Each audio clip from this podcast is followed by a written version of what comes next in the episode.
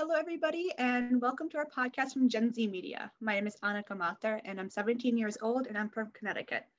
April 22nd is National Earth Day, so today we're going to be talking about some of the different ways that you can celebrate it and some of the different ways that you can help the environment. And this is everybody who will be joining us today. Uh, hello everyone. Uh, my name is Sophia Escobar. I am a 17 year old junior uh, from Florida. Hello, I'm Lauren Scarpa and I'm 16 and also from Connecticut. The first thing we're going to discuss is what is National Earth Day and why is it important? So if anyone wants to take this question. I mean, Earth Day as far back as I can tell, it's mainly been like a day of like recognition for like our planet. Uh kind of um like to say way that we recognize things like Pi Day and, and things like that, you know, or like International Women's Day and like all of these fun days. It's basically um kind of way of like respecting that.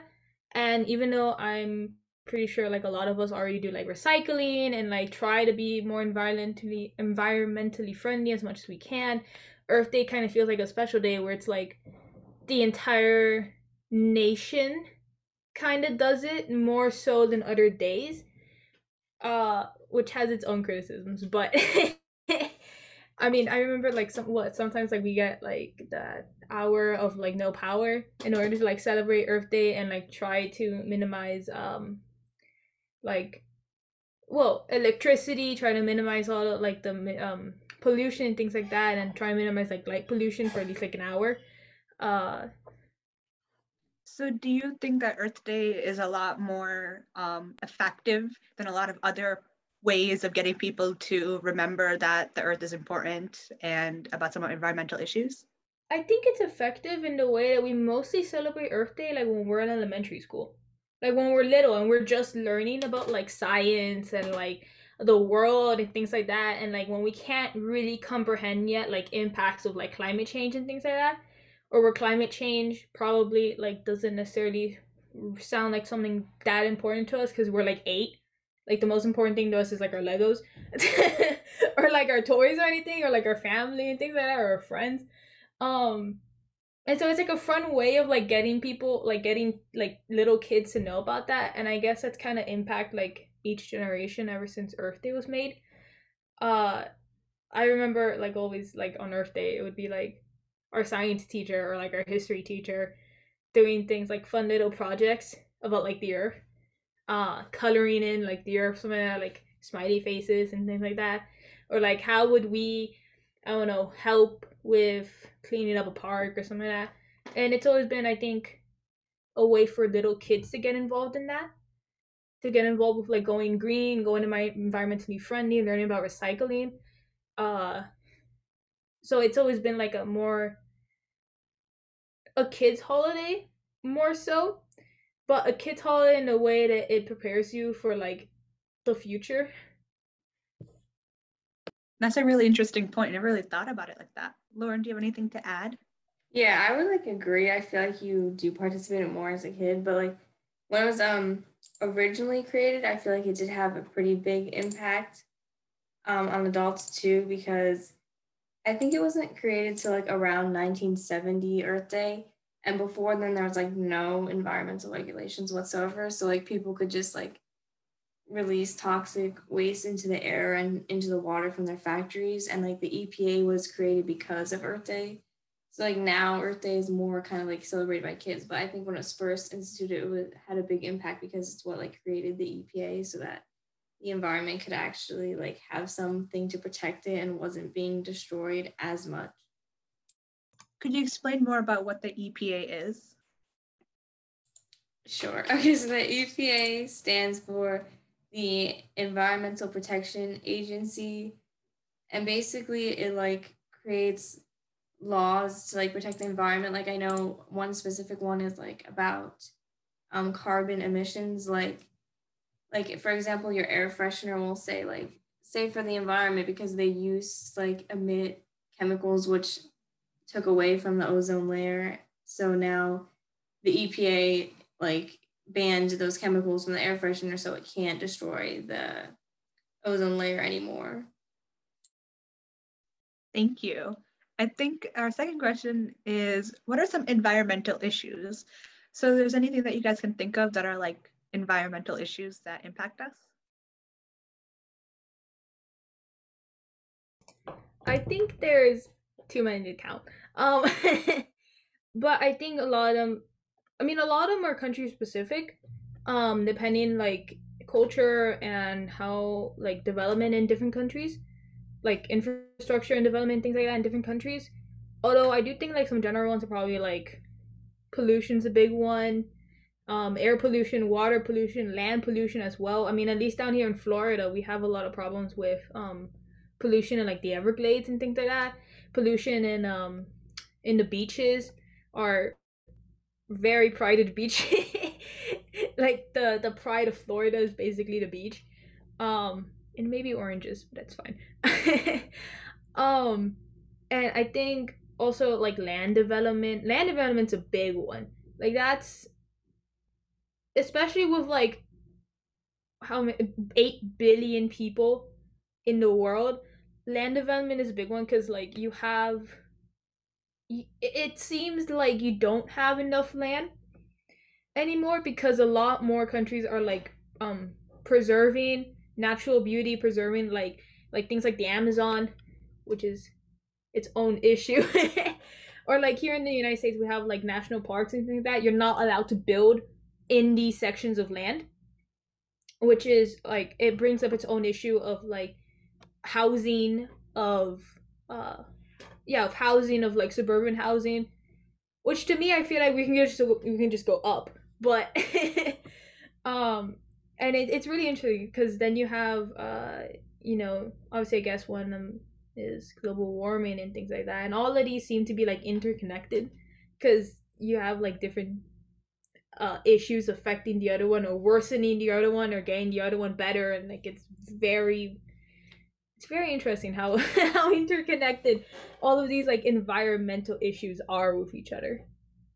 Um for one of these issues like maybe for the housing one do you know about some of the impacts that they have on these like issues? Maybe some negative ones or even positive ones that could come out if we do fix the issue?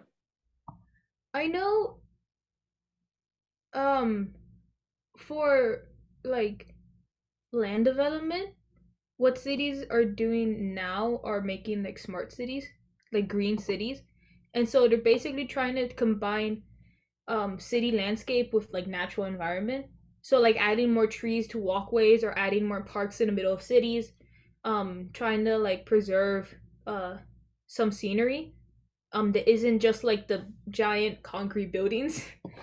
um I know that like they're also trying to do like things like green roofs, like adding um uh like bushery and things like that to like roofs. One that um helps a lot actually with cooling down a house um so you don't need as much air conditioning in the summer um but also it just looks nice uh i know that at least i guess some negative things are coming from land development is the fact that at least um from what i know in florida it's we're like filling in swampland and that's getting rid of natural environment for uh different animals. Uh they're native to florida and this happens the same like everywhere else whenever you're developing land.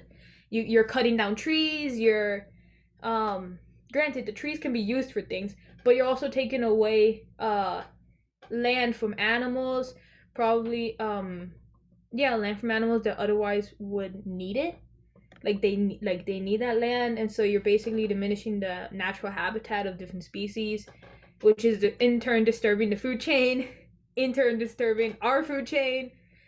Um and it's it's like yeah like land development at least for that um it has its own uh i mean i guess on one side infrastructure housing land for us. On the other hand it's coming back to bite us in the butt with that because then we're getting less trees less oxygen atmosphere global warming. Like it's it's coming back to us. Um but I I know I know a lot of like um kind of like progressive cities are trying to push for more green infrastructure. Um so more uh more like they're trying to push for like more um naturally generated like electricity so like wind power solar power. Um i know that in at least like down here in florida some cities already have like on the on the highways things like that they have the like the lights of the highway they have solar powers solar panels on them um which is very cool. Um and so it's it's like it's it's bad but a lot of people are trying to make it better um lauren do you have anything that you can add to this topic um i don't have like a specific like area but i know there are like some people who uh, want the earth to be like half um, natural and half human. And like what they're suggesting is that if people um, eat like less meat, like maybe even just like once a week, cut it out, it will like help with that because they won't need as much land for like the animals because people are eating less meat so they won't have to like raise as many animals and things and also it would help with like trash because obviously like, the meat is in like plastic um, packaging as well. And then also it would like cut down in some transportation because less meat is being shipped from one place to another if it's being eaten less. So like, I don't know if I don't remember if there's like a statistic for it, but I know like they said like even one day a week can help like more than you probably think. I know you did mention some of the ways that these issues are being solved, like cutting out meat, meat once or twice a week. Um, but do you know about any of these impacts that could positively or like what would positively help the environment by cutting out the meat? Uh, you started mentioning a little bit about um, land that could be preserved. Is there anything else?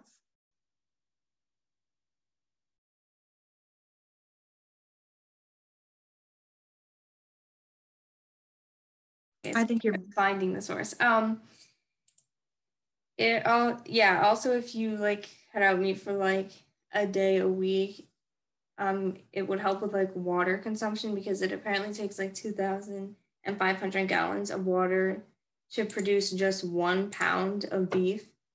So obviously, like that's a lot of water for just one pound. So that would cut down on a lot of like um, need for like purified water, which would help a lot because a lot of water is already polluted so you can't use it and then you only have like selective water to use anyway and then you're using like so much just for one pound of beef that's a really interesting point. I think that one thing that i really wanted to bring up was um, fast fashion and how that negatively impacts the environment. It kind of relates to both um, of your points where talking about pollution and um, like those sorts of environmental issues where a lot of companies are mass producing like clothes and it's cheaply made which allows a lot of people to buy it which in turn makes allows them to make even more. It becomes a cycle where people are buying more clothes than they even use and a lot of it ends up in landfills. Um, and it also takes a lot of like water and a lot of like time to um, make these types of clothes like jeans caught like take a lot of water to um, make. So one way that this could be helped would be like through thrift store shopping since thrift stores are like a lot of people might think it's like secondhand and they don't really want to go there but there's a there's a really like big surge nowadays in like thrift shopping or like vintage clothes or like going out and trying to buy things secondhand. Um, and you could still find a lot of great things even if they are secondhand. Um, and that would actually help the environment by like not having these like new clothes that took a lot of water and things to produce. So I think we're going to move on to the third question, which is what are some ways that the average person can help the environment on Earth Day or in general? Does anyone want to take it? Um, well, an obvious one is like recycling, which I would hope that most people do already. But I mean, I just saw this today and I thought it was like pretty important that um, if you don't recycle glass, it can take like around a million years to decompose. So I feel like if people knew stuff like how long it actually takes, they would be more likely to recycle because they would realize that it's just going to sit in like the ground and not decompose for that long. I think a lot of things that like people, sorry, uh, something that like a lot of people do as well. I think is also um like carpooling, or like instead of taking your car, you take uh the bus or you take uh or you walk or like you do any other means of transportation like biking. Um because like one it cuts down carbon emissions from your cars. I think I remember hearing something about like how uh in like the beginning of lockdown like a lot of states were like truly locked down and there wasn't like um like slow reopening yet or like there wasn't um as many cars uh, like on the highway or like on the road. I think there's I, I don't know like the exact number but it was there was a lot less carbon emission from like especially like in big urban cities like new york. There was a lot less carbon emission from the cars because there wasn't so many people out and about um everyone was like at home everyone didn't like jobs were basically transferring to remote they like people um weren't out and about like the only people who were like were first responders obviously and like some essential workers i think so like groceries. Um i also know that oh yeah and like people like carpooling now again. Like that's become a thing. Like um especially like in in in teenagers i feel like like in us it, carpooling has become like more of a thing than it used to be uh just because one, I mean, you get to hang out with friends in the same car. You get to have fun memories from just goofing around in the car while you get somewhere. But at the same time, like you're also helping the environment. It's pretty great. Like it's a it's a nice cheap way of well, not that cheap because I mean you got to buy the car, but it's a nice way of like um turning like basically revolving your life around being eco-friendly um without having to drastically turn it around like without having to i don't know like completely change your diet which i know was something that you were bringing up lauren like how people want to eat like less meat and like have more vegan and like vegetarian diets uh which is again its whole own issue um and like its own like controversial topic with a lot of people um but like you don't need to like change your diet or things like that. You just need to like instead of choosing to go in your car instead of paying for more gasoline for more like fuel that they have to like drill up anyways um which is already negatively impacting the environment you're going with a friend you're carpooling with a friend you're getting um you know they can they can drop you off first somewhere and then they can go somewhere else. So instead of having two cars you have one car and it's basically like cutting down carbon emissions a lot. I know that uh well yeah that's how like people that's how people do it. Um i think some countries also have like their own like policies with that. It's very interesting because it's become like national policy in some countries not specifically carpooling but definitely like different cars can go on different days outside. Like they people can drive depending on your license number. I know at least like my family's from colombia. In colombia we have uh it's called pico y placa pico y placa it's basically on specific days, depending on your license, like on the last digit of like your license plate number, you can drive. And so it cuts down um one, it cuts down traffic. Two, it cuts down carbon emissions because you're not emitting as many like you're not as you're not emitting as much carbon per day. It's down by a lot, um, depending on what number, depending on what car. Um and then also like people are basically uh forced to do like other things around their house which in all honesty i feel like it really only works for uh like big cities. There are like it has things closer together and have like other transportation options like subway and things like that. In like rural communities or like in suburban communities i feel like it doesn't work as much because i mean it takes a lot like it takes a lot longer to walk to publix or like walk to the grocery store and come back with like full of like heavy groceries. So it's I guess it's like one downside of that. I agree, and I also I think that like also going off to like your point is like the buses are also a great option because they also have like the same effect as carpooling And sometimes it could even be cheaper depending on where you have to go and like how you want to get there. Um, I think we're going to go to our next question is where can you learn more about the environment? Oh, I'm pretty sure I actually, oh yeah, so on earthday.org, you can go there and learn more about the environment. They have stuff about the history or just like about um, how to like educate kids about it or what laws there are on conservation and like what organizations and groups are doing right now and like what groups exist. And like on the website, you're actually able to join um, like environmentally friendly organizations and like volunteer to do work with them. And you can like create your own as well, like your own volunteer group, and other people on the website can join it I feel like just going into like your local park or like the zoo or any of like any like public spaces that are like more environmentally orientated um can help a lot because a lot of times they do like talk about like no littering no like a lot of times they do talk about uh climate change especially in like science museums. Um a lot of times whenever i used to go to like a science museum as a kid they always there's always some sort of section there that talks about the environment, that talks about like global warming, that talks about the planet. And I feel like that's a great way to kind of get started, especially with like younger kids because you don't want to scare them too much with like all like scary statistics. Like i remember the u like the un basically some years ago saying that it's like they're 12 years into irreversible climate change. And like which in theory should freak everyone out but politics exist um and it, it, like it's it's basically become political and that's a whole like pandora's box i don't want i don't want to open.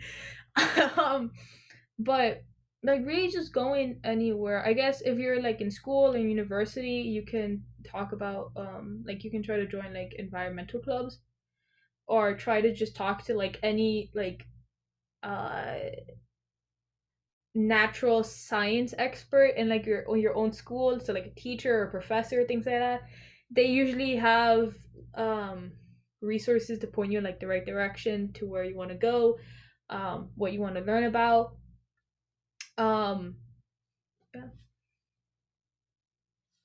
Great. Thank you guys so much for joining us and thank everybody thank you everybody for listening to us discuss this issue.